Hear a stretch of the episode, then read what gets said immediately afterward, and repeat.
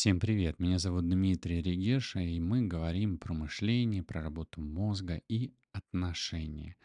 И мне задали вопрос, как укрепить отношения, когда я далеко от партнера? Давайте рассмотрим такую ситуацию. Возможно, кто-то из вас уже был в подобном. И у меня был такой опыт, у меня были отношения на расстоянии, и я могу вам сказать, что это не самое простое, э, не самый простой тип отношений, и укрепление таких отношений на расстоянии требует особого внимания и усилий, поскольку физическое присутствие играет значительную роль в поддержании близости. И есть э, несколько способов, советов, которые я могу вам дать, если вдруг так получилось, что вы со своим партнером на расстоянии, может быть, временно, и сохранить эти отношения вы уж точно хотите. Во-первых, это регулярное общение.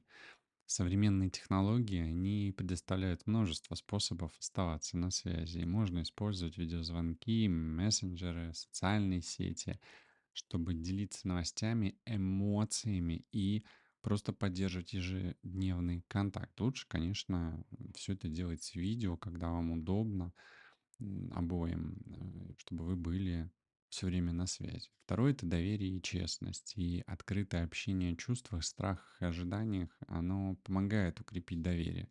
Поэтому очень важно быть честным друг с другом в своих переживаниях и проблемах.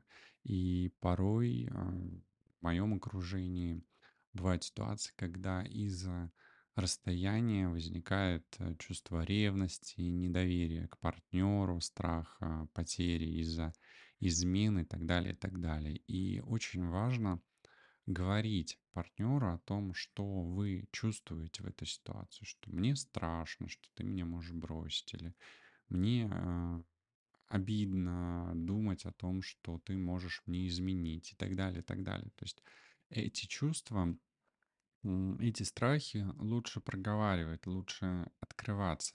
При этом важно говорить не э, направлении человека, вашего партнера, что я не хочу, чтобы ты мне изменяла, а, или ты мне изменял, или мне не нравится, что ты можешь мне изменить, а о своих чувствах. Именно что вас беспокоит в данной ситуации и что для вас важно в вопросе доверия и честности.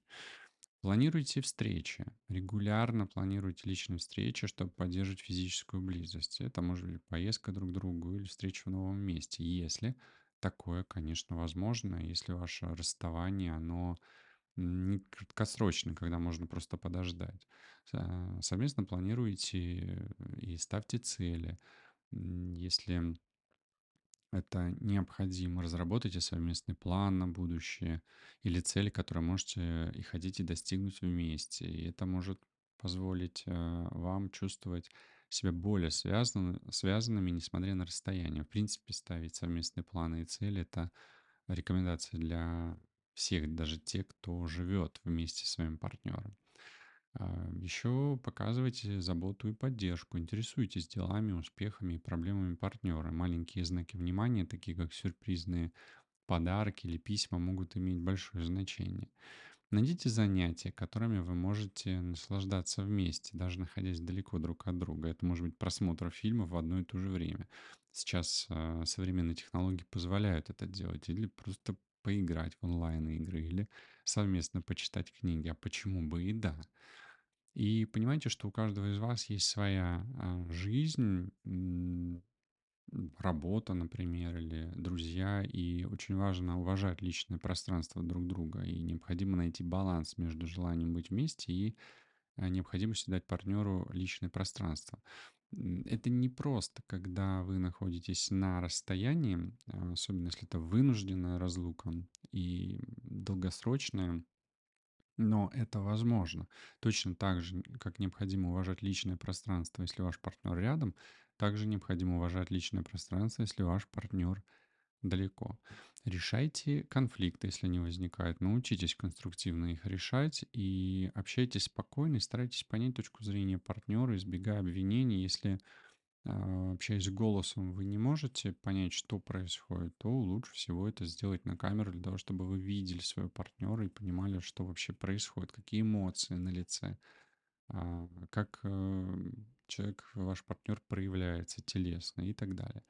И создайте какие-то свои уникальные традиции, такие как ежедневные или еженедельные звонки в определенное время, отправка утренних или вечерних сообщений. Почему бы, опять же, и да. И используйте время на расстоянии для личного роста и развития. Это может укрепить вас как индивидуумов и сделать ваши отношения более глубокими и смысловыми. Поучитесь чему-то, изучите что-то, прочитайте какие-то книги, посмотрите какие-то подкасты, когда у вас есть а, свободное время на то, чтобы уделить время себе, позаниматься собой.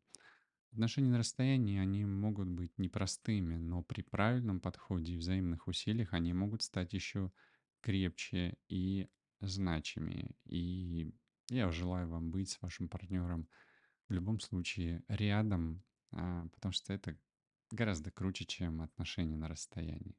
По крайней мере, из моего опыта. До новых встреч!